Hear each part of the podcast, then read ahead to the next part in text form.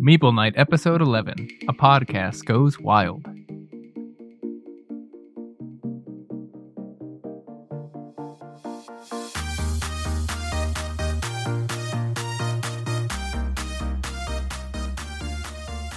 Welcome to Meeple Night, a podcast about board games past, present, and future. In today's episode, we discuss our recent plays, review Cascadia from Flat Out Games, and finish off by discussing how we approach the teach. That is, teaching a game to first time players. I'm Andrew, and here are my co hosts Nicole, Veronica, and of course, Josh.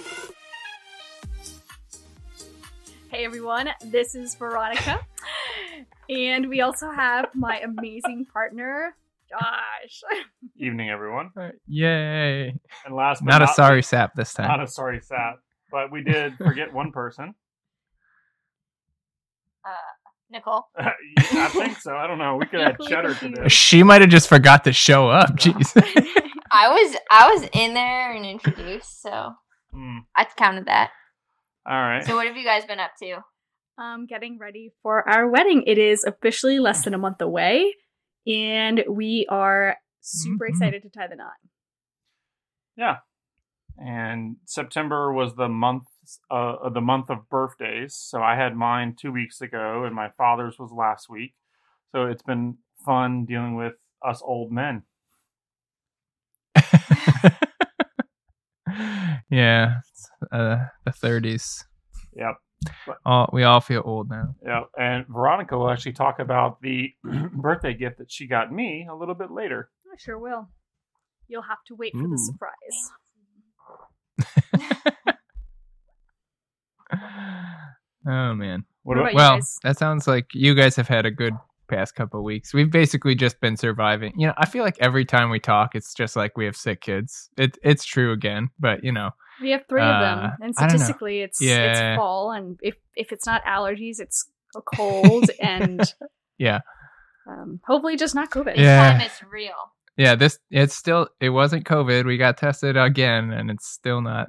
Uh, I think it's RSV this time. Yeah, that's Well, going That around. seems to be what's going around. Yeah. So Yeah. And then Ava got her vaccines and Noelle got her one year old vaccine. So I think just all that on top of it, you know, all stacked up together.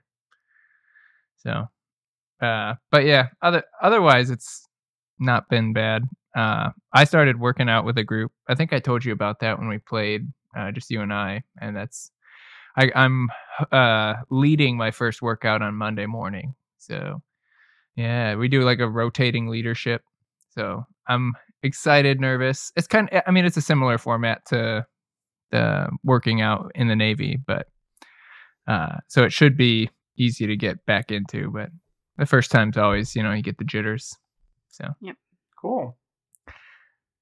alrighty. So, uh, should we talk about Mm. what we've been playing? yeah, we should talk about what you've been playing though, because you guys have probably played more than us. Uh, is- it just just a little bit. yeah. Well, If it's more than one. Yeah, so Josh Josh is always playing a bunch of games on his own. We played in the past couple weeks maybe like five unique games. Yeah. Um, I mean, I've played probably more games today than you guys have played in the past two weeks. But Oh. that's ooh, probably true. well, you'll- I have you'll been find out. playing at lunch, as you've seen. I wouldn't call what you were playing playing. Matt Schmidt destroyed Oh, Oh. Team Schmidt.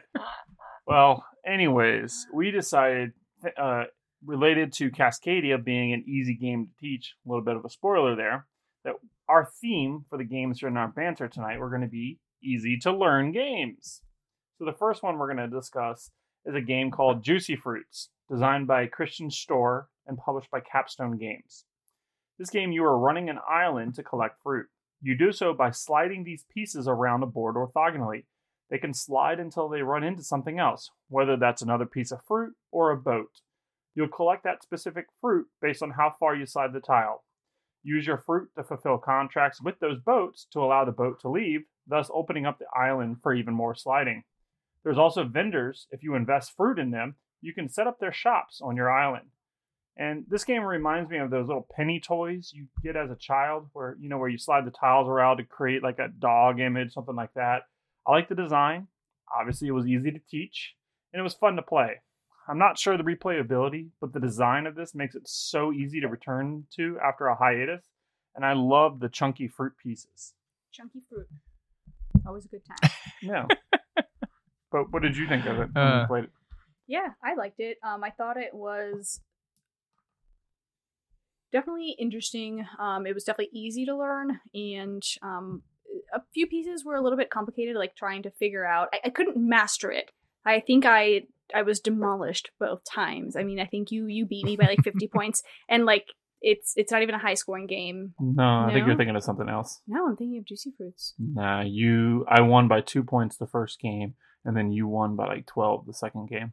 I feel like that's inaccurate, but um, I um I'm having deja vu. yeah i i i liked to I, I think the first game i was trying to explore lots of different parts of the island um and trying to get points lots of different ways whereas in the second game i try to focus on one way um and i would focus on i think it was one of the ice cream trucks Yeah. um so you I have think an ice cream me- piece that if you push the ice cream around the board, you get to produce that amount of ice cream. If you have the corresponding fruit, like if you had orange, lime, lime, you could turn that in for ice cream. Or I guess that would that wouldn't be ice cream. That would be like froyo maybe Sherbet. or sherbet, something like Yeah, that. something But like that. they keep calling it ice Yeah. cream.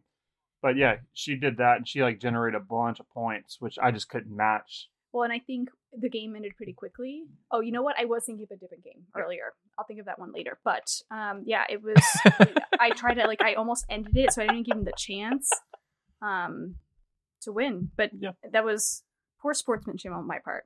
I was just trying a strategy. It wasn't intentional.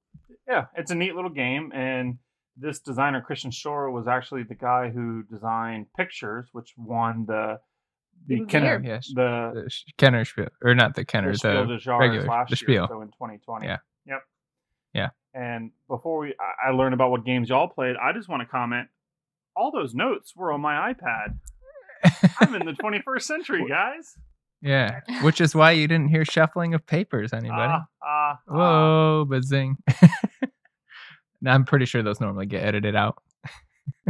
uh, well, if you think your game's easy to learn, boy, have we got you fooled because we have been playing lots of kids' games with the kids at home by Peaceable Kingdoms. Uh, do you want to talk about them since you've been playing them most? So this is not complicated game. These are recommended for if there's any listeners who are parents, right? This is like teaching your toddlers to play games Wait. or like six and under. You but- learned the rules. Oh no, Nicole taught them. Okay, there Oh, we go. okay. All right. I, I had to get that jab in there. Yes, Every okay, single it's good. episode, there's always a jab about you learning rules. Uh, there's not even a rule book. Uh, I think it's just the inside of the cover has some words. But Oh, Andrew could we have a couple co-op games. Whoa, words? No, I do letters. Shapes. So I, yeah, shapes, hieroglyphs. phonemes, sounds. All right. Anyway, go ahead. so Nicole. there's a couple co-op games that are just kind of spin-offs of the classic mass market kid games.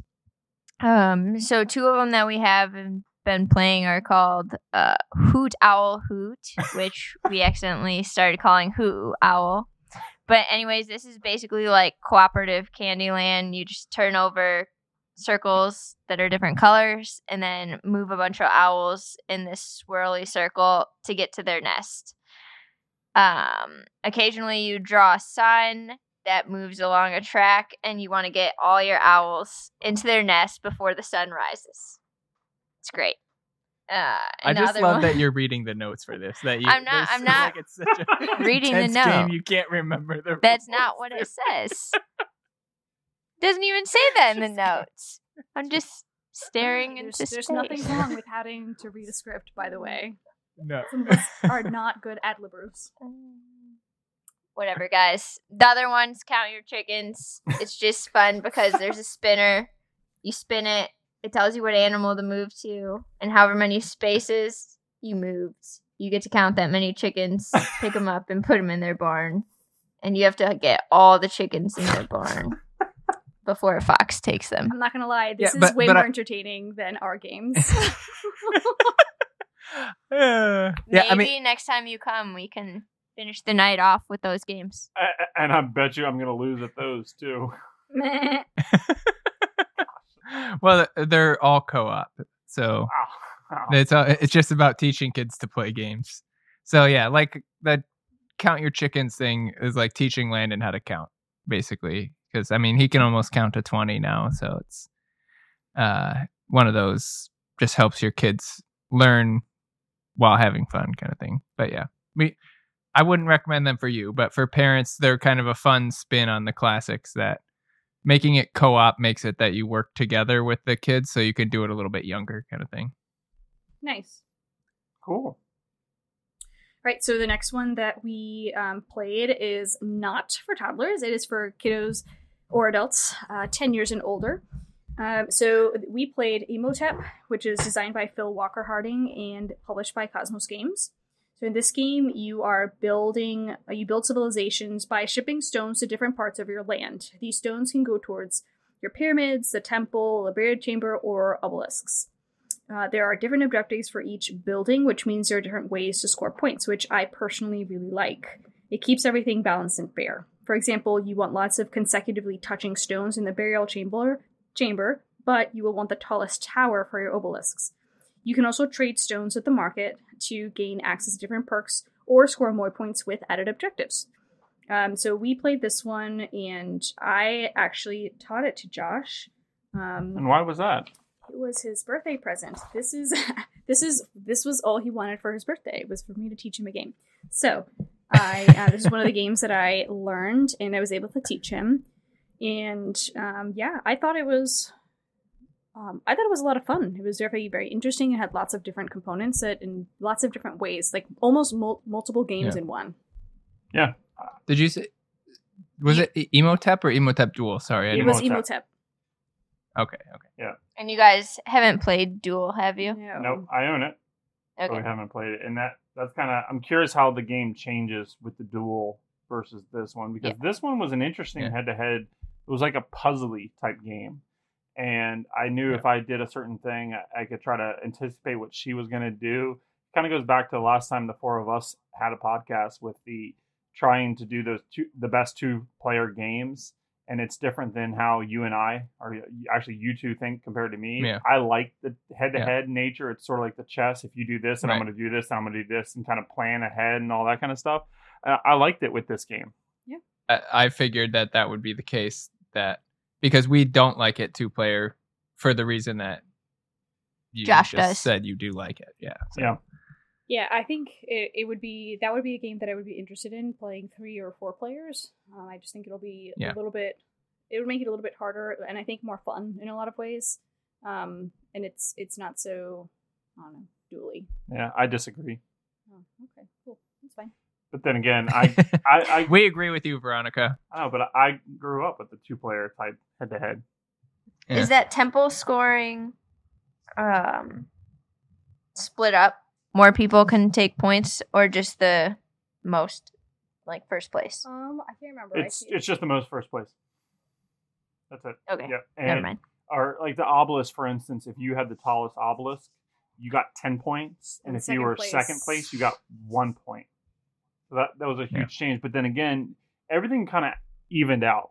There, there was four different things for you to put your stones in, and she won like two of them. I won. I significantly won the other two, and our point differential we came down to I I, lo- I won by one point, and the reason I won by one is she had a in-game scoring card that I didn't even notice she took, and it was something about how hmm. many pieces, like how many columns were complete within the burial chamber, and I didn't realize that, and I actually aided in getting her more points at the end of the game, like all this kind of cool, cool stuff. So that's why I like the head-to-head. You really have to pay attention to each and every turn versus in a four player, you can't physically remember all that. You just got to wing it and say, all right, I'll hope for the best.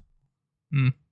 So maybe your problem in four player games is that you're just not paying attention. uh, he just doesn't have enough brain space. That's all. He's he's trying. He just can't. It's not capable. Mm. Not capable. he you know. he is holding back so hard, you guys. oh, I know. But if he gets the jab about my rules, then you know It's all right.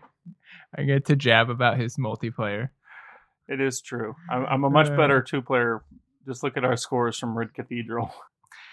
Yeah. Uh speaking of games that I don't know where that was going. I just like to Speaking make of fake games. Uh, transitions. speaking of games in a podcast about games, uh, I'd like to talk about. because we haven't been doing that for the past 20 minutes. All right, you can you can start this one since Uh, which one? Never Oh, mind. I'll start it because you right. actually did the last one. This is a mess.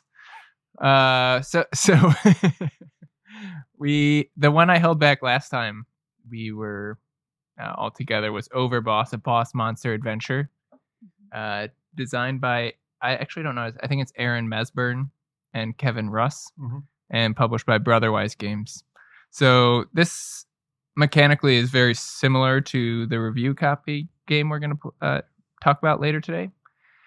Uh, but the theme is that you are boss monsters, I guess, from in a video game like Nintendo era, and you're designing different levels, and you have to put monsters in the different levels, and whoever designs the I don't know, most thematic levels makes it the hardest for I, I don't know. The theme's not that great. It's just the art. Uh, which I mean the art is good. I don't think the thematic tie-in's great for the mechanism. Um yeah, I mean I guess I don't want to talk about my thoughts too much in detail before getting to the review cuz I'll like compare it as we talk about Cascadia uh, because it uses, like I said, that same mechanism where you draft a tile and a token that go with it, and then uh, you have to put them. They don't have to go together; they can go separately. But um, th- this is a lot smaller scale than Cascadia is because you only have twelve turns, and Cascadia is twenty. Um, so I I don't know. Personally, I thought it was a little too quick, but Yeah, I mean, I guess without going too much into it and comparing to Cascadia, it felt a lot the same. We played them back to back. Um, like Andrew said, this one's shorter, but I do like the art and like video game concept of it all. Um, I don't really like the constraint of staying within the three by four grid or four by four grid, whatever it was. Um, it, it's both. We played on the smaller side. Okay. yeah, you can do both. Yeah. So we'll bring it up again later, I guess. Yeah, we'll compare it throughout the review at a couple different points. I think it's an interesting game. I played it solo. Now the question I have for you guys is: Have you ever Oh, played yeah. Boss Monster? No. Okay. So Boss Monster, yes, I have. Boss Monster is a you are the like you said. Uh, think about Zelda. You're Ganondorf or and, Mhm. and Wolfenstein or whoever it is. You're the bad guys, and you're inviting Link into your dungeon or whatever like that. So Yeah. in that game, you're you're drawing cards and you're trying to make it as hard as possible for the the hero to get through, and hopefully the hero will perish before he ever gets to the end of your dungeon. And that's sort of like what you're doing here. This one really does remind me of Legend of Zelda, like the old 64 or not 64, the Nintendo game, like the Nintendo Game Boy, where yeah, so like that one, you were just kind of having these very pixelated open worlds that that this uh, hero would go through. Now in this game, there's no hero, but it's still you're adding that theme and and whatnot. I think it's cool. I think it's neat. It's a little bit different. You have to interested in the theme, and we'll get into that later as well. But yeah. I think it's a fine game. Brotherwise did a fantastic production on it. Game trays. Yeah yeah the production quality was really good and i actually i ended up trying out the solo campaign Yeah. which i think may be my frustration with it was i played too much back to back to back Mm. and so the variety wasn't quite as much as i thought it was going to be Hmm. um like i i did try every single different uh tile at least once Wow. uh, so so I don't know. Ma- I yeah, I think it's a fine game. It's not. I don't want to. I don't know. Yeah, I, I think that's reasonable. I, I'm just I was very impressed with the production value with the game itself. I think they under promised and over delivered with the product that they had Hmm. from the Kickstarter. So I w- I think that was part of my okay. enthusiasm for the game is that For it. I, I felt I had a positive intuition or a positive part with this. So I don't know. I think that that did factor it into my my level of interest in the game too. Yeah. My bias. Yeah, that's fair. Well, speaking of a Kickstarter game, so the next one is is the game Dice Miner, which is designed by Joshua DeBon, uh, Nikola Risteski, and published by Atlas Games. Now, I've mentioned this game before back in a previous podcast of games that we were excited for, and I played it solo, and then I ended up playing it quite a few times with Veronica. And as a reminder, this is a game where you quote unquote roll dice on this mountainside and draft them to create a dice pool. There's various ways to get points, but the coolest thing is you keep the, these dice in your pool between rounds and roll them, and then collect more dice in the next round. While very swingy depending on how the dice are laid out on the mountain, it's still a fun game. I taught it to Veronica in less than five minutes as we were rushing out the door to make a reservation in time. And also, I'd advise anyone not to play against Veronica because, and I quote, she is a deadly assassin in this game. She's that good. Who's that a quote from? Josh. no, for me. The like, deadly assassin no. herself? No. I want everyone to know. So if you ever see Veronica and use the words deadly assassin, you have to give me credit for coining that term to describe her in this game. Oh, okay. Claiming royalties. Trademark. Yes. Trademark. Yeah, this this this was really fun, and I kept winning. So I- I mean, you weren't just winning. I mean, I, I obliterated you. I, I mean, it was pretty bad. Assassinated. yeah, I said Uh, it was slaughter on one game. it was. Um, I mean, it was it was really fun though, and he kept. Oh, maybe at one point he did want to stop playing, but um, it was fun. It was extremely easy to learn once you understood what the dice were doing. Um, and I think it's an extremely easy game to bring out for anyone to to learn. It's again very quick, and Yeah. I am not a quick learner. No, I said I literally taught her in five minutes before we left. We ended up playing it four times that day, and I had brought other like rolling rides because we went to a, uh, a beer garden for lunch, and because that was my birthday, It's your birthday. and Sorry. we had brought a bunch of other like rolling rides and other games that we normally bring with us to a brewery, and she's like, "I want to keep playing this game," and I think that's a testament to this game quality. It's fantastic. Yeah. Cool. Yeah, I mean the art looks really cool on this one, and I I'd said when you talked about it for upcoming games that it looked like something. Oh, sorry, I'm too far away. Uh, it looked like it was something that was gonna be fun to try, but cool. Um, well, I I mean, otherwise, the the rest of our plays have just been replays of games that we played in the past. Um, Roll for the Galaxy, which is a favorite. Although I will say, Roll for the Galaxy is in our top because we have the nostalgia of playing with our parents. Hmm. And I just want to say that we brought it out with them and they had like no recollection of ever playing this game. That kind of hurt deep down. oh, Ouch. Yeah, yeah. The, her mom was like, "I don't think we've played this before." It's like, yes, uh, abs- we absolutely did. yeah, hundred percent. I think your dad r- remembered playing it. He just didn't remember how to play it. But yeah. Um. Yeah, we played Welcome to Halloween expansion again because you know tis the season to be spooky.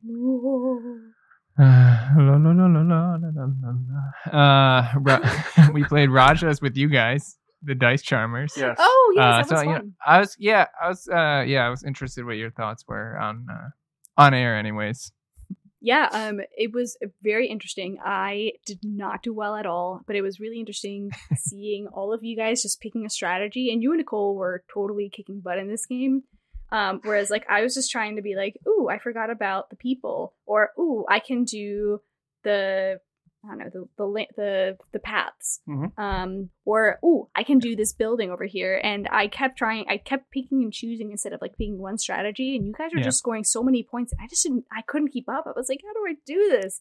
Um, I thought it was a really neat concept. Um, I although I kind of felt a little bit uh, betrayed by by the game because like there were no points at the end. Like you don't you don't. It's not like Oh, you're scoring yeah. this many points. You don't score. You don't you don't win Yeah. by scoring a certain number of points. You just you win by crisscrossing your paths. Um, in in your different Yeah. in your two different scoring columns or piles or whatever. Um, So it's somewhat anticlimactic kind of ending. Yeah, I thought it was interesting. It it's definitely the iconography was terrible, and uh, as a result, I think it like you guys had mentioned it. It'll take a couple of plays in order to get into it, Yeah. but it was enough that it piqued my interest that I went on.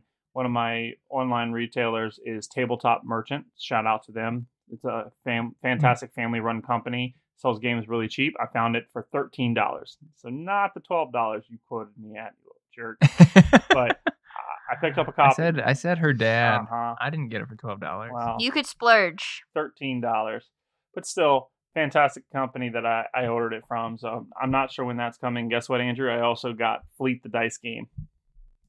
Oh, nice. It was yeah, I like that day. one a bit a, a lot too. Yeah. So uh, it, it was a good enough game that I'm interested in it, and it might actually be one of those. I'm, we're going to take some with the flight down t on our honeymoon with us, so that might make the make the cut. We'll, we'll see about that. I'm just kidding. Where are you guys going? Jamaica. Jamaica. Pending everything Very is okay nice. with COVID, we're that's what we're planning for. We have a backup plan just in case. Nothing is going to ruin um our celebration. Yep. So we're gonna be we're gonna be flexible and happy no matter what. Hey, okay. Awesome. But I mean, like Jamaica, we'd really like to go to Jamaica. That's gonna be awesome. so Well, how about we go explore some tiles? let's explore some tiles into Oakland.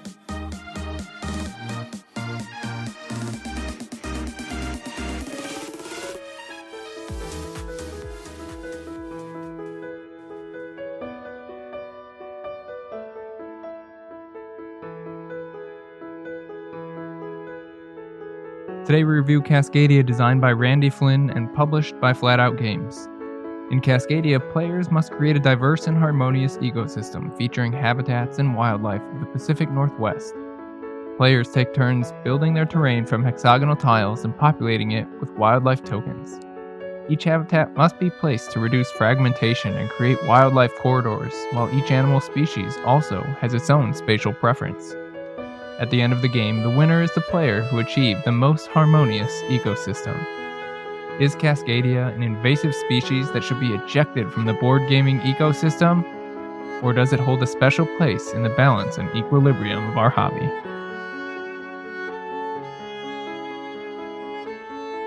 Like Andrew mentioned, your objective in Cascadia is to place identical habitat tiles together, and then place these cute little critters on top of them.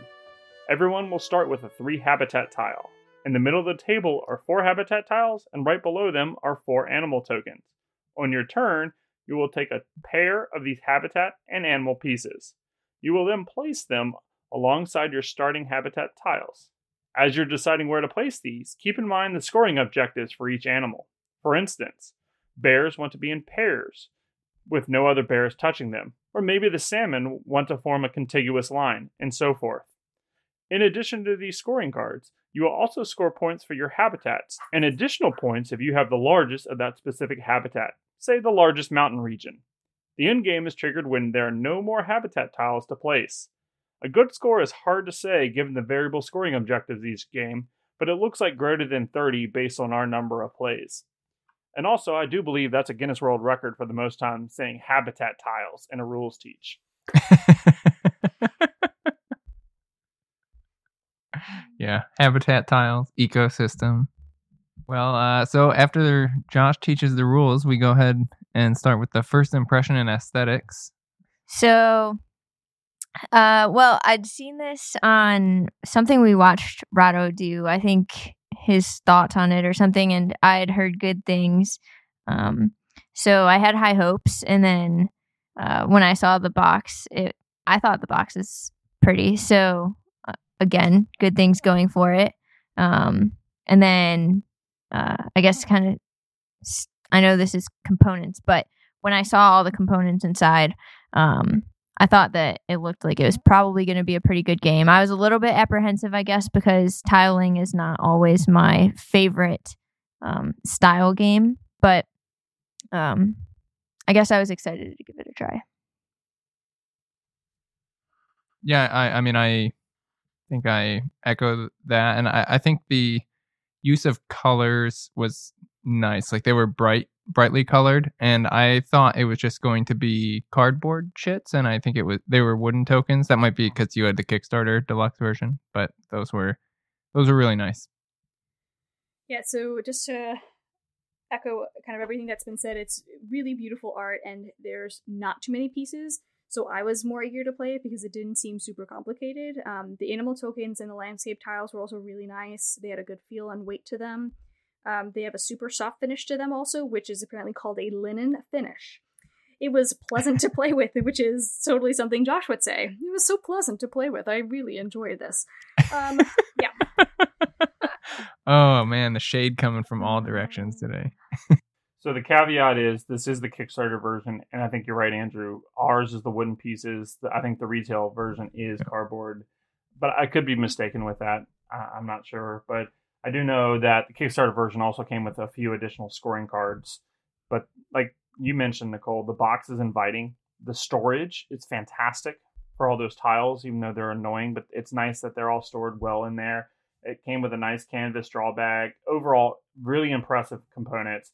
I was hyped about the game, sort of like you, Nicole, with uh, with the with Rahdo's run through with with it. Everyone was raving about Calico, and that they said this was the next Calico. Whether it was going to be similar, better, worse, it didn't matter. They said it was going to be in line with Calico, and everybody wouldn't shut up about Calico last year.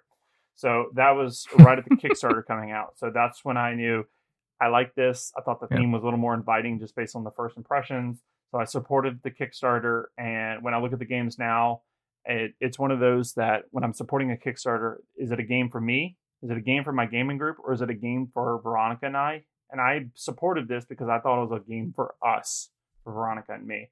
And it, I, Yeah. it definitely was. So uh, the one thing I will add to Veronica's thing, you mentioned the art. The artist was Beth Sobel, and she does a fantastic job with a lot of her. It seems like her niche is this nature theme, but she's also just an incredible artist all in in herself. Mm-hmm. Yeah, and uh, uh sorry, just because you mentioned how the tiles were uh, annoying, uh, I- which I imagine you mean to like shuffle and set up.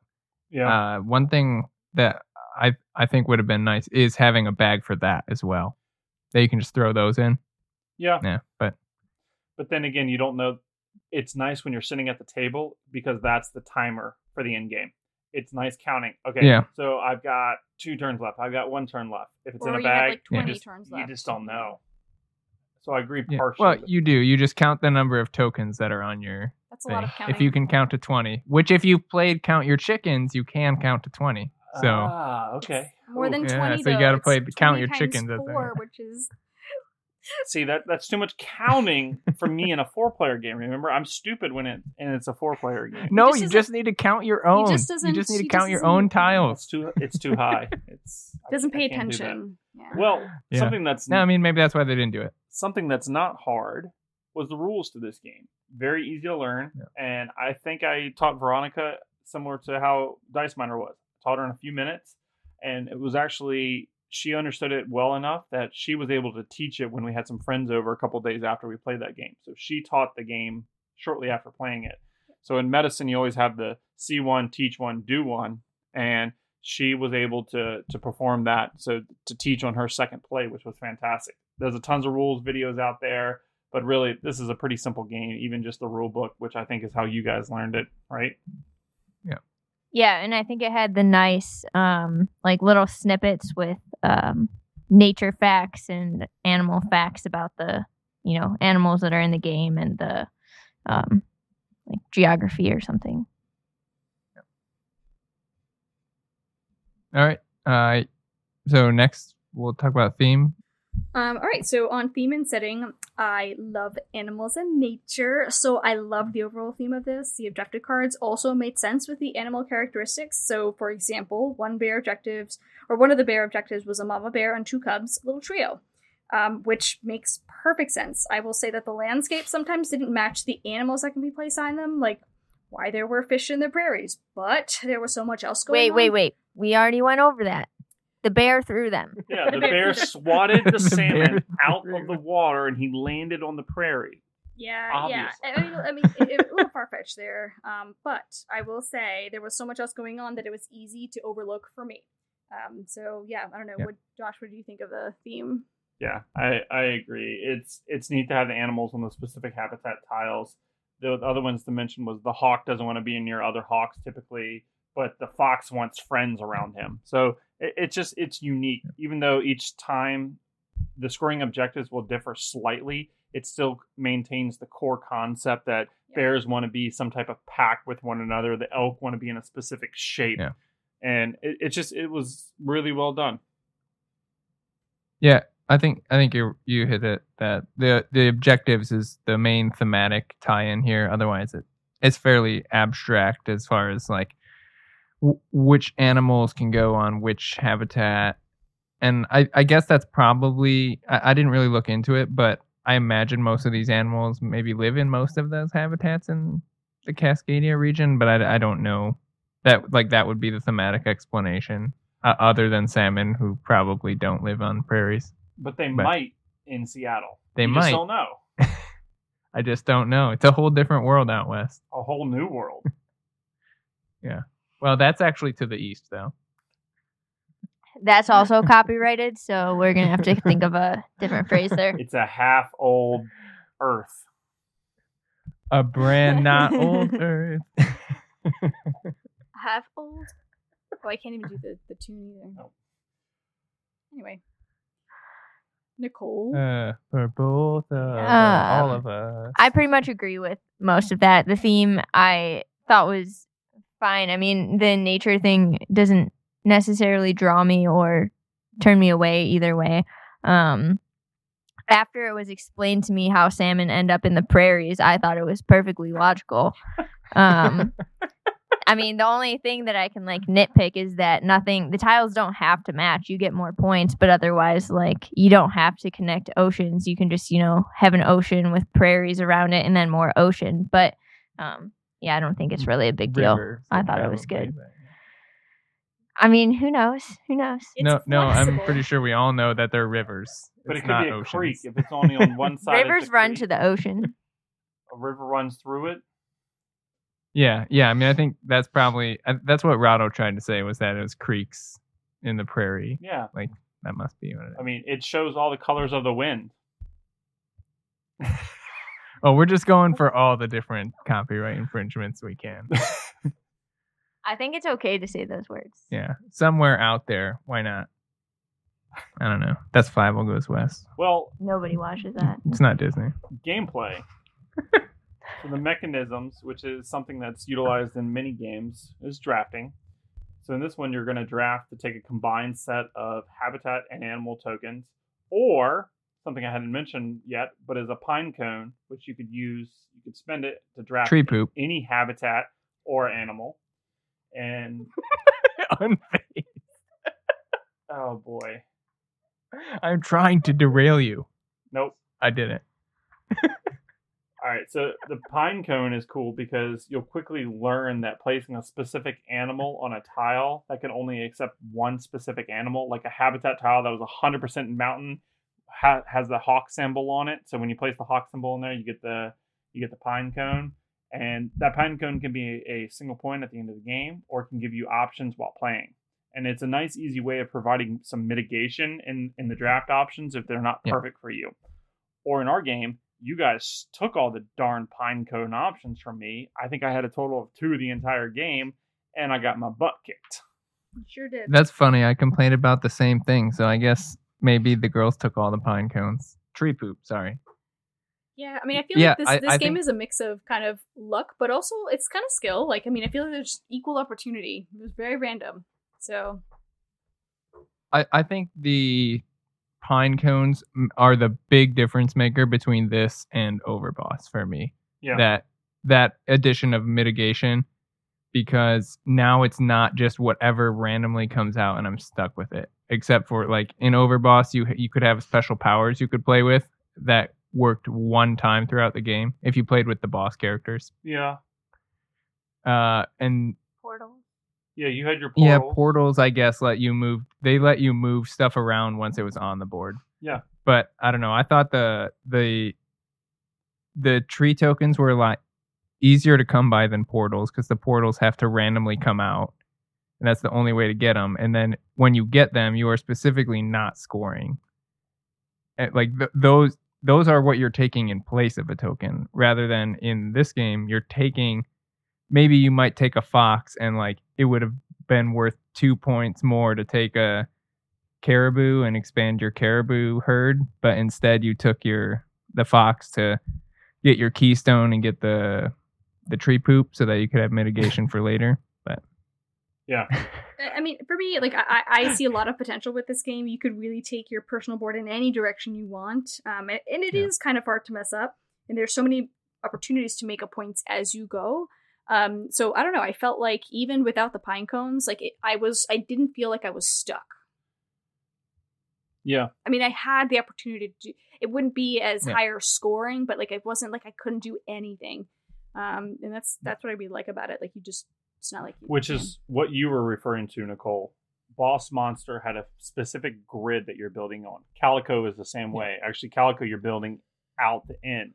This game you're building in the out. So as the game progresses, you have more and more possibilities.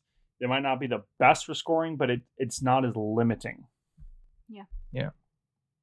Yeah, I do like that. And um I think that the overpopulating thing also helps. Like, you know, if you have three or four of the same animals out, you can wipe them and change your options up a little bit.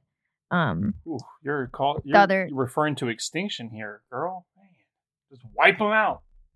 There's too many. I'm just gonna uh bypass that. What about flow of the All right. game? The flow of this podcast is not quite there. But let's talk about the flow of this game. I thought the flow of the game was good though. Uh, there didn't seem like a lot of downtime. Um, it's not very AP, so even with four players, it moves really quick. Um, I think the slow point might have actually been how quickly we took tiles out of the bag and off the side of the table. Um, but yeah, I thought it was uh, good. looks like Josh might disagree with you, but I mean, I I agreed. I I thought that it was really quick. I I think there's potential that you could play it AP if you wanted, maybe, but I don't know.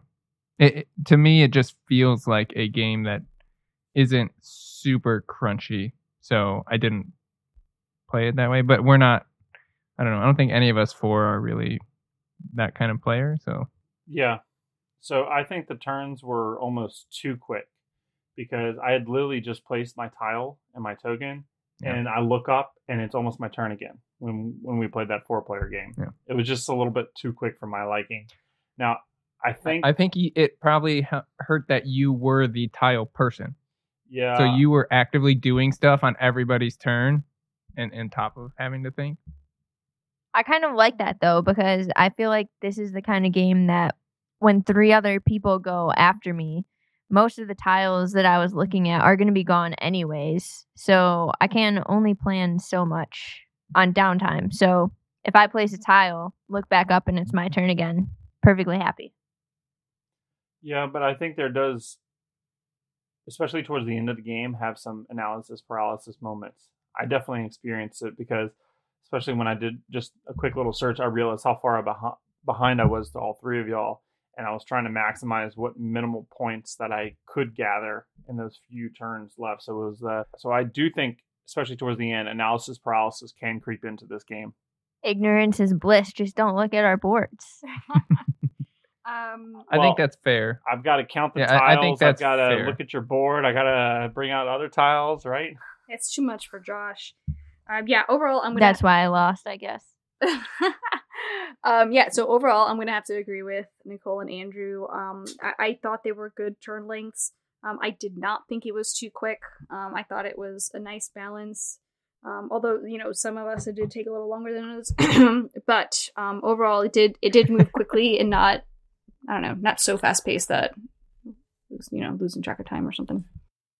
yeah and i i thought when it slowed down was okay anyways because it was towards the end of the game so like everybody's kind of at that point trying to think about how am i going to score the most points and it's two or three turns right it's not like the last half of the game was like that. Yeah. So, which bleeds into length of the game. So, I have a question for y'all. How long do you think our four-player game took to play? Mm, 30 thirty- minutes. yeah. Yeah, it was 35 minutes. Highly impressive for this type of game. Yeah. Yeah, I, I mean, I, I that is what I liked about this is that it was quick without feeling too quick. As I mentioned with at Overboss, uh, it's half the length, and uh, just to compare it now, it, it was that Overboss I think took us 15 minutes Mhm. when we played, 15 to 20 minutes, and it's just like, eh, I don't- I don't feel like I did anything at the end of of that. Like, I need the game to be long enough to feel like I'm doing something and have time to accomplish some objective that I'm setting out to do. So, and, and that's what I liked about this is that it was long enough to meet that without being so long that was like, okay, we've done the same thing now 30 turns in a row, and like I can clearly see who's taking the lead. It it didn't to me seem like it was runaway length or anything like that. Yeah, I, I also have the same same feelings about that. I thought it was an appropriate length of game. I moved quickly, not too quickly. Again, very repetitive, but um, good pace. And something else I will add, kind of as a new segment to this length of game part, is setup time. Setup time with with Hmm. this was very short. Now you you talk about Overboss. I think Overboss takes about five minutes to set up, give or take. Five minutes, and it takes fifteen minutes to play. You know that's fine, but that's a third of your time just Right. to set up the game. This literally took. Yeah. We brought it over and we had it set up on your table in what like a minute max. Yeah. Yeah. That's a testament to this game too. That, that yeah, that's a really good point. I didn't think about that. That might be what killed Overboss is that I had to take all those tiles, separate all the tiles, find the new ones, put them in, and I'd be setting up 10 to 15 minutes between each different scenario that I played. Yeah. Whereas in this, it uses all the same tiles and all the same tokens, and the variability comes from the scoring cards. Um, Yeah, I mean, which sorry, we'll we'll touch on that in a little yeah, bit. I mean, setting up a game is is no fun. But speaking of fun, Fine. Oh, I disagree. All right, shut up, baggy man. I I was trying. I was trying to transition. I know. I'm. I know you were complaining about it because Overboss has game trays. If they came with baggies, he would be salivating.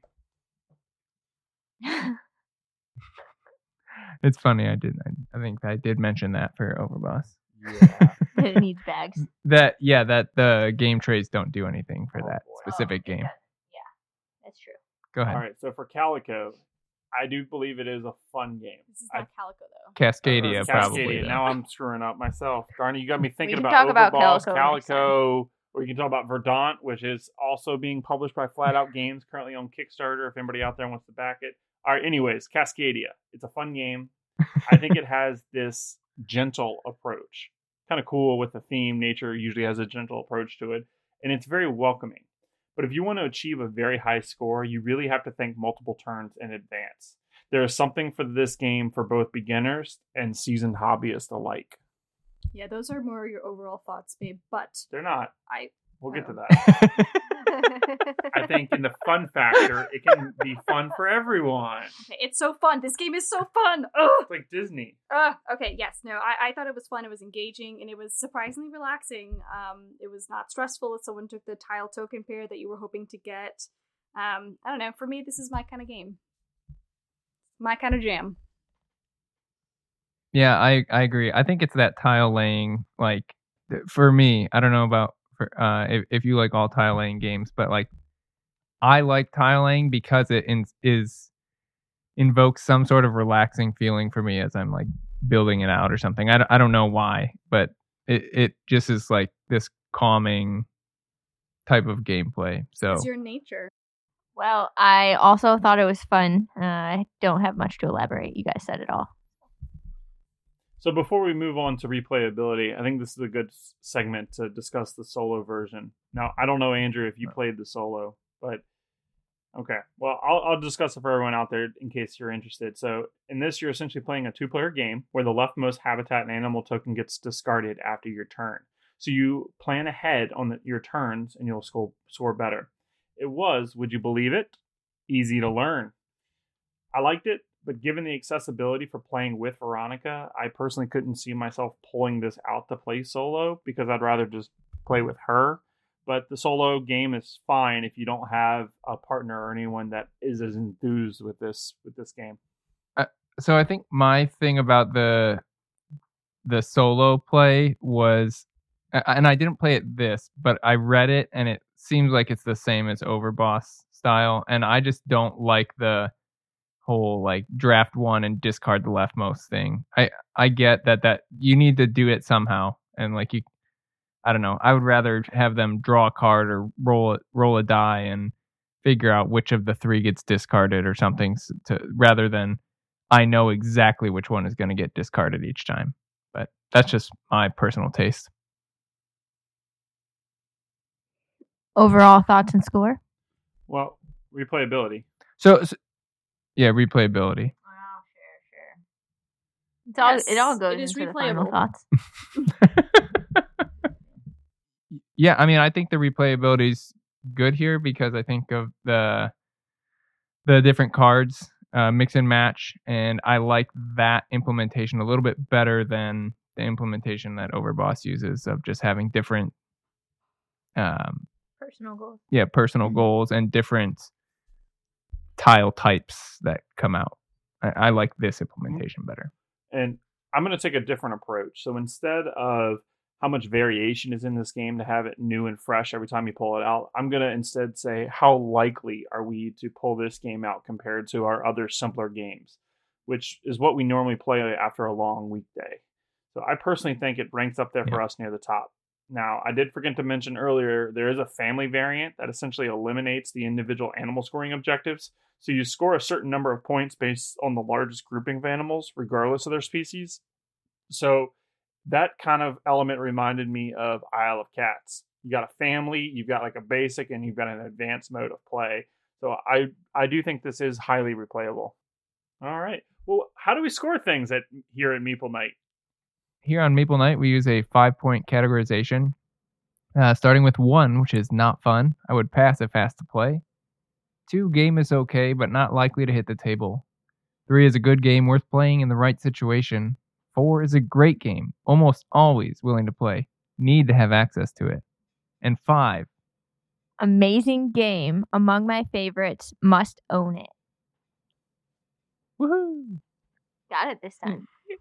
So for Yeah. me, this one was a four. Great game. Always, always, almost always willing to play. Um, I really love this game. Like Josh mentioned, it's easy to learn, but more challenging to master. We can bring it to game night. We can teach it to our parents or teach it to kids without really any issues, but still access the more rigorous aspect of the game without affecting anybody else.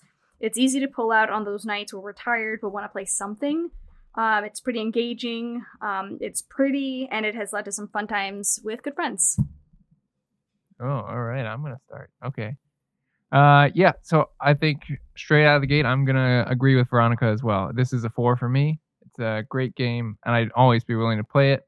I don't know that it's. I feel like I need to rush out and buy it. So that's the difference between a four and a five for me. Since I don't own it, I don't feel like I need to own it. Uh, but I would love to always, or I would always love to play this game, and I had a lot of fun with it. likewise, I do enjoy this game. I think the accessibility is the driving force behind my opinion, and this game was easily added to our rotation of weekday games. I've spoken with a lot of non board game hobbyists, and a common theme with them that they enjoy is nature. So, this is a game I'd recommend for those types of people, even ahead of, say, Wingspan, believe it or not. Maybe this game is slightly too light for us hobby gamers, but then again, I got my rear end handed when I played against y'all. So, I think there is enough depth with this. You you have to look for it, but I think there's enough meat on the bone for us hobbyists as well. So at the end of the day, Yeah. I think this is a game that fits with many different people, even if it isn't meant for extremely like hardcore like Euro style gamers. But this deserves a Yeah. four. I, I feel like I was just called a not hobbyist gamer because Josh was saying it, it's not for hobbyist gamers, but he did get his butt handed to it by y'all, which means Veronica, Nicole, and Andrew are not gamers because, you know, he lost. I said there is meat on the bone for hobbyists as well. Come on, man. Doesn't matter. I'm using I'm I'm using lawyer logic you know, the LSAT logical reasoning, deducing that you think we're not gamers. Oh my god. I'm, I'm too busy processing all of that. so I don't know what score I want to give this. I had a good time. I liked it. Tiling still isn't my favorite thing. I don't think I want to own it. And I don't know that I would choose to play it at two player very often. So I'm kind of leaning towards a three. I think it's a good game and I would play it if anybody wanted to, except Except Andrew. except Andrew, yeah. Yeah. But if you guys wanted to come play it, I would definitely play with you. Just not so Andrew. it'll be so so what happened was Nicole lost when we Ah. played two player. So it's not good two player. no, no, no. That sounds That similar didn't to someone influence else my that score. I know who's sitting right next to me. What? I beat you a lot of times in the two player version. no, no, no, just in other Oh. games. Oh, like when he doesn't win right away, he's like, "Oh, this wasn't such a good game. Let's let's just play another game." Well, regardless, Cascadia, you've earned an overall score from the four of us of a 15. But when you do all the mean, it comes out to be a four. Median, but Well, yes. mean, because you're. Median most, but not the mean. The mean would be actually four three But we're- point seven five. But we're rounding it up because we don't do 3.75. decimals here at Meeple Night. All right, fine. Anyways, Andrew Yeah. and Josh's score for Cascadia is an eight. Also, Cal Ripken's number. Veronica and Nicole, give it a seven.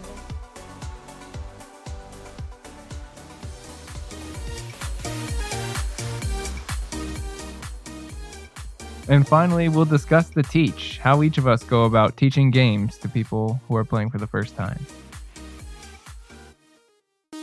So there are many different teaching styles, just like there are so many different learning styles. And we thought this would be a good topic for the four of us to discuss to account for those variable styles of how to teach and how to learn a game. Okay. So I guess I'll start. Um I watched a lot of Rahdo with Andrew many years ago. Um so I try and figure out what he does so well and I probably cannot emulate that. But I try to tell people the overall goal to start with so they kind of have an idea where I'm going with all the nuanced details once we get to those. Um, if the theme is especially compelling or helps explain things and the mechanism makes sense with the theme, then I'll try and incorporate that more. Um, if it's an abstract, that clearly doesn't work.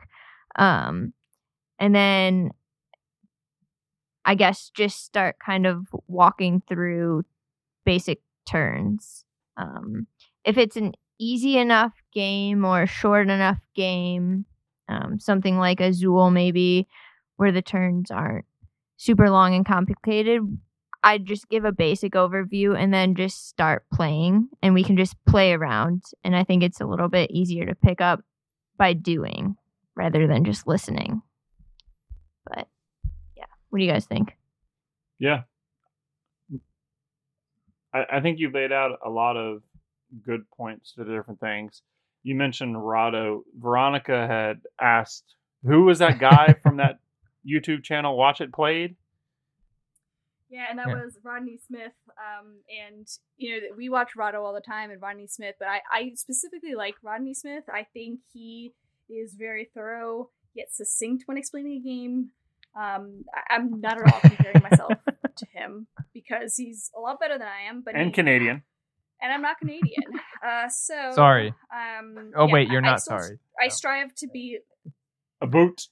about uh no i Sorry. am- i just strive to be like him just one thing at a time i i you know i try to start with the theme and overall objective of the game laying out the game as you know as i'm explaining it um and then i lay out all the possible actions at one time and then i start explaining each action i like to use the actual pieces when i'm explaining these and after i've explained each piece i actually score you know with the pieces that i've had Um, so that's what I did with Imhotep, which I recently taught to Josh as his birthday present. Um, so yeah, so I, I don't know. I, I try to make it connect back to the original theme so that you know it, it goes back. I like seeing it. I like doing it.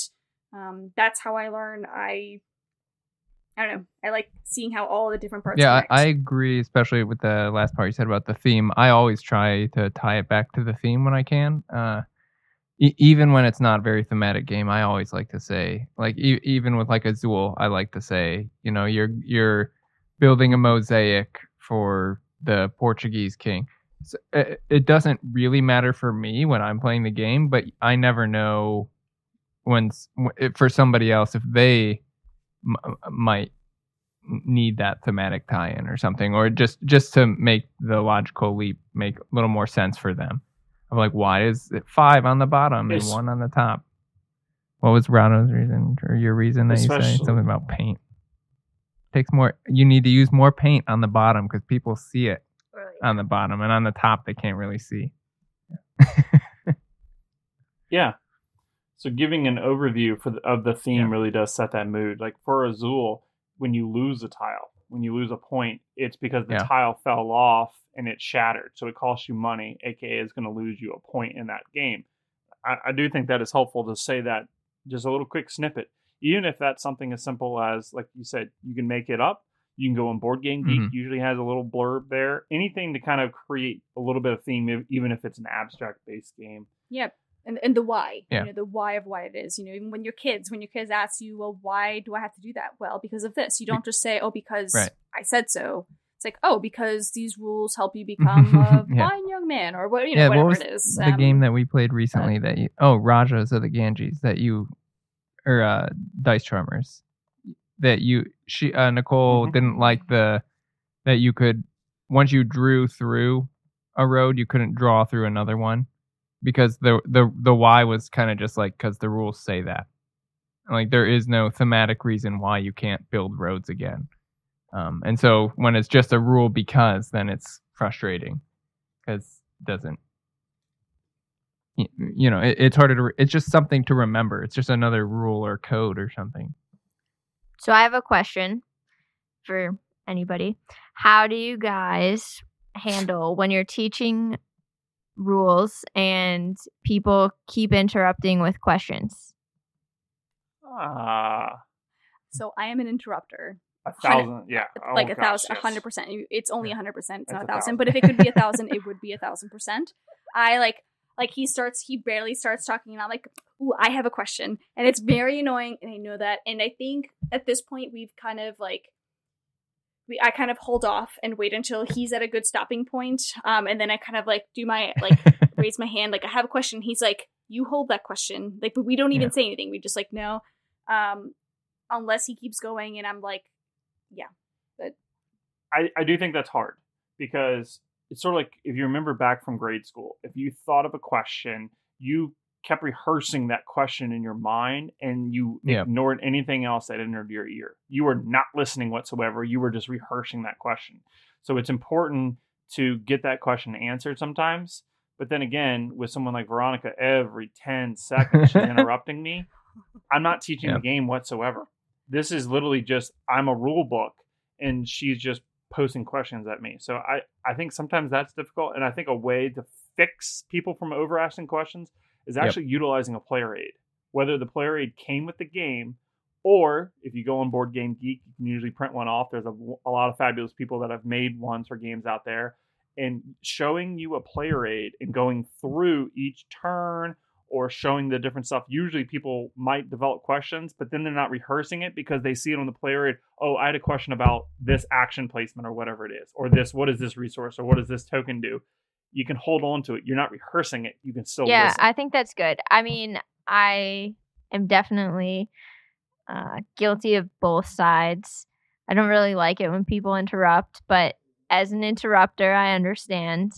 And from the asking questions side, I think it's just hard because your mind is working through processing the rules in the game and something comes up and they're not teaching it in the order that you want to hear it and so you just need to know before you can move forward. Yeah, and I think ultimately is it's putting the trust in your playing your game partner. Um, so for me, I Josh doesn't do it in the order that I would do it in, but at the same time, I think I've I've learned at this point like, okay, I just need to trust in his ability to answer my question by the end of his teach, and if he doesn't, that's okay. Um, I will ask it at some point. It, it's gonna it's just gonna be fine. So I think also reminding me uh, in particular um, or you know somebody that's running a game i know you're probably going to have questions just wait until the end until i finish it because i'm going to bounce around a little bit um, and then we can ask questions at the end Yeah, that, that's how I like playing. to do it. Basically, I like to. uh, So, well, depends. If it's just Nicole and I, she is a question asker, and I think I ask questions too. When it's just the two of us, it's it's different. We'll ask questions, and it doesn't bother either of us too much. If it does start to, we do get uh, frustrated visibly usually, and we know to stop asking questions. Uh, but you know, we both like teaching, so I think that's kind of why. Like, it's just a fun exercise, and so getting it interrupted screws up your exercise. Basically, it'd be like if uh, I don't know, you're doing like bench presses, and the bench press starts benching you back. yeah, I mean, I think it's different dynamic Oh, with boy. two of us. When we teach a game to a group, we usually take turns, and the other person tries really hard not to interrupt because inevitably we would teach it in different order or Yeah. something like that. Yeah, But- that that's actually my bigger pet peeve is when I'm teaching in a group and I get interrupted by one of the other people who knows how to play. That's my bigger pet peeves. And people asking me questions. Are you because because that person I can usually say like answer the question and then say um I'll I'm I'll ask for questions at the end of each section or something so that we can just keep flowing. Yeah. Um, but when there's somebody else who knows how to play the game and they want to teach it too, and I'm guilty of it. I it I like takes all the restraint in the world when you know how to play the game. You're like, I just want to. Oh, but what about this thing? Uh, and yeah, that that can be really hard. I think that's and, and it's harder for me to tell somebody like, oh, hey, back off. This is my rules. Teach. Yeah, it's har- harder to do, unless it's Nicole. Yeah. and honestly, and honestly, a teach is Yeah. a script. Just like Rodney Smith, he scripts out each of those games that he teaches. So it's how he goes through that is very systematic, and that's how he does it. Now, how you and I, how Yeah. Rod, whoever it might be, has a different way of teaching that game, and it's doesn't mean that that way is wrong. It's just it's just differently. So having somebody else interject because they you oh Yeah. you haven't mentioned this yet, yeah, but in my script I'm Yeah. going to get to that because I think that ties into Right. this better, or whatever it might be. And another way of doing the teach is how do you score points? How do you win? Sometimes people just want to know Yeah. that early on. They want to get an overall theme, and then they want to know, all Yeah. right, how do I win? And then you base it off that. Okay, so you got to score points. Here's how you get points. This, this, this, and this. And you kind of, again, you just hit the highlights. And that's one of those, okay, so now they're tuning into, I really need to get gems like Splendor. I really need to get those things in order to get those upper echelon cards or whatever it might be. So sometimes having teaching the end game early gets people Yeah. tied into that even more. So you got the theme on it, and then you got this is how I'm going to win. I'm more Yeah. invested in this rules. It, it just it just depends on your audience, and there's a certain group of people that you know that Yeah. will want to hear how to score points, um, and there are people that are going to know kind of from the beginning, like the theme and then the objectives, and For sure. kind of the you know. Uh, uh, yeah, systematic and I think like when we play with Nicole's family, they know for the most part that we are going to play this game once, maybe twice, and so there's no Mhm. such thing as a learning game. You know, like they so they want to ask all the questions they can uh, in that first game. No, uh, because they you never know when you're playing a game and this is the only time we're going to play it, so you want to do the best you can, and then you get mad at Andrew because he forgot some rule, and you know, it, it, then it's like you lost because he forgot the rule. That did happen one time. True story. Grand Austria Hotel. Never gonna let it down. Oh boy. So another option when you're teaching a game, Veronica alluded to it some earlier, is providing examples. When someone can see if I take this worker and place it on this spot, it earns me these tokens or this hmm. action or whatever it might be. So going through the motion a little bit, or going through the first couple Yeah. of turns in the game. So especially for your family, if you're only going to play it once, maybe you go through the motions for like a, turn or two, so everybody gets a. It's kind of like Yeah. a, a, a test game out of the way, or a, a prequel, or whatever you want to call it. And then all of a sudden you're like, all right, let's reset real quick. Let's run. Let's Yeah, run it we- for real. Did we do time. that when they came last time? I think we did that for Roll for the Galaxy. That's I think that's the first time we tried that. But yeah, that was th- that ended up working. I think because everybody feels a little more comfortable having played a turn.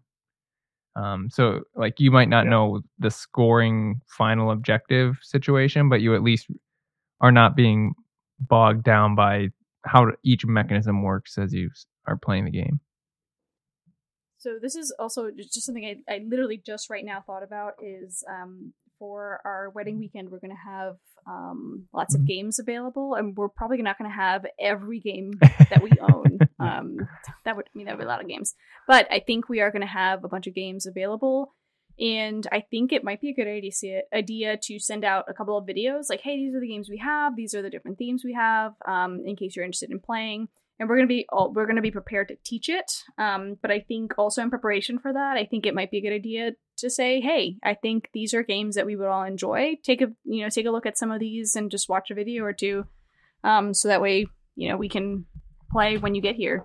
Yeah. Um, and that's that's honestly how I learn a lot of the time is just watching those videos, and they're very informational and they go by very Yeah. quickly. Yeah, it's kind of know yeah, your audience I on that say. one. I mean, when we play with like other gamers or have the barbecue and board game weekends, we typically have a game picked out ahead of time, and everyone reads the rules. And I mean, those are the heavier kind of games, usually where the rule books are like 15 pages, and the Mhm. rules teach is going to take 40 minutes, and nobody wants to sit around for that. So, I mean, if you have the kind of people who will do their homework ahead of time, that's great. I remember when we had the game night that Josh came to, uh, and he said that he watched Rahdo or whatever he did before the game. I was pretty impressed and thought it was kind of funny that he was preparing because I did not expect anyone to be doing that. But I mean, it's super helpful when people just come and know what they're doing. A- and really you can watch these types of videos online youtube you can speed it up you can get it up to two times speed and it's not necessarily i don't need you to learn every single rule i just want you to hear the terms maybe hear some of these phrases or see some of the stuff that you're doing so that way when you're actually getting that rules teach that uh, at the table itself it's a it's like a refresher more or less and then it's also easier because when those questions do arise like wait, what was that turn? Or uh, wait, can you review that again? It's more of you're just kind of reviewing the topic and kind of answering those little minutia details and not really doing a huge extensive overview rules teach because then that can be really boring and lose interest for your, your Yeah, I mean, I think that's a good point, and that we we do that every time. Anyways, even with board games and barbecue, or like when you and I play a game, Josh, we'll always have a kind of quick overview to make sure everybody took away the same points of the video. Because yeah, I mean, you never know. Even reading the rule books, we've come up with times where we have different interpretations or understandings of stuff. So the rule book's not perfect and sometimes you have to sit there still and be like what makes sense for Aquatica. aquatica paleo Ugh. well, apparently only the trash makes sense for that though. So or, or compost. Yes. Uh, we'll be nice. We'll compost since this is a major theme tonight. Any any other discussion for rules? How to teach? There was something I thought of, but I forgot. It's fine. I thought of it on the spot, but it's all good. You didn't rehearse it in your head over and over. Nah, I just let it go. there's there's not enough going on up here to for anything to solidify. It just kind of bounces around like air molecules and Oh, sort of like my Yeah, head yeah, when we were yep. playing the four game, uh, the Yeah. four player game of Cascadia. Okay, that makes sense. I've been there, done that. Well, hopefully the listeners you've appreciated our little short brief discussion here for how do we teach a game, and I think it does hold some value for how do you learn this game. And it doesn't matter what type of game within this hobby, whether it's a simple little roll and write, an abstract, or even some of the most complex games these methods and examples that we provided, I think, are very fruitful to learn how to play these games in our wonderful hobby. All right. Well, thanks for listening to us, everybody. If uh, you want to reach out to us and stay in touch, uh, reach out to us on our Instagram or you can email us at meeplenightpodcast at gmail.com. And thanks for tuning in. We will see everybody in a, fortnight. Thanks for having us. Good night. And good luck.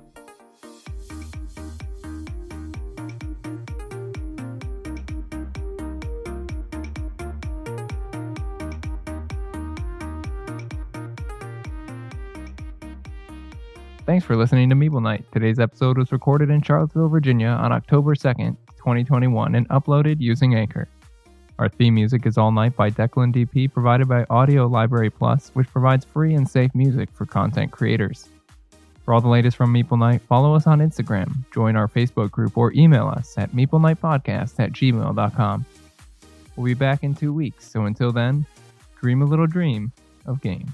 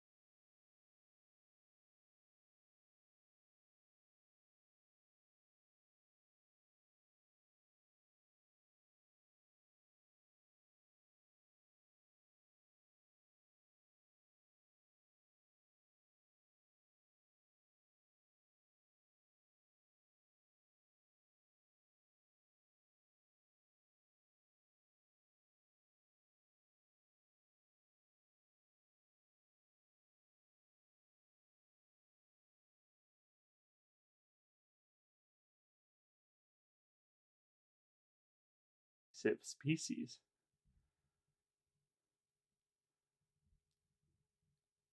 Yeah. For for copyright reasons, we cannot bring out the circle. of I thought you were gonna bring out It like the circle be of the life or something like rhombus that. Of It's Josh's turn. births. to teach the game. I wasn't starting to teach.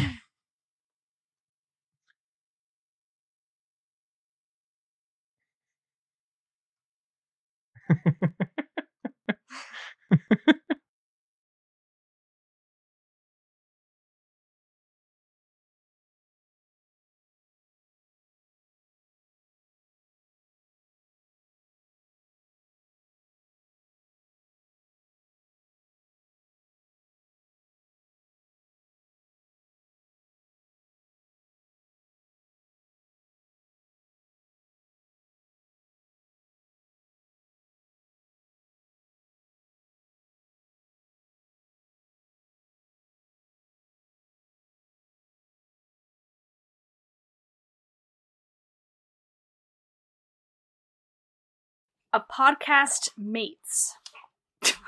Just kidding. Don't do that. A podcast finds its mate.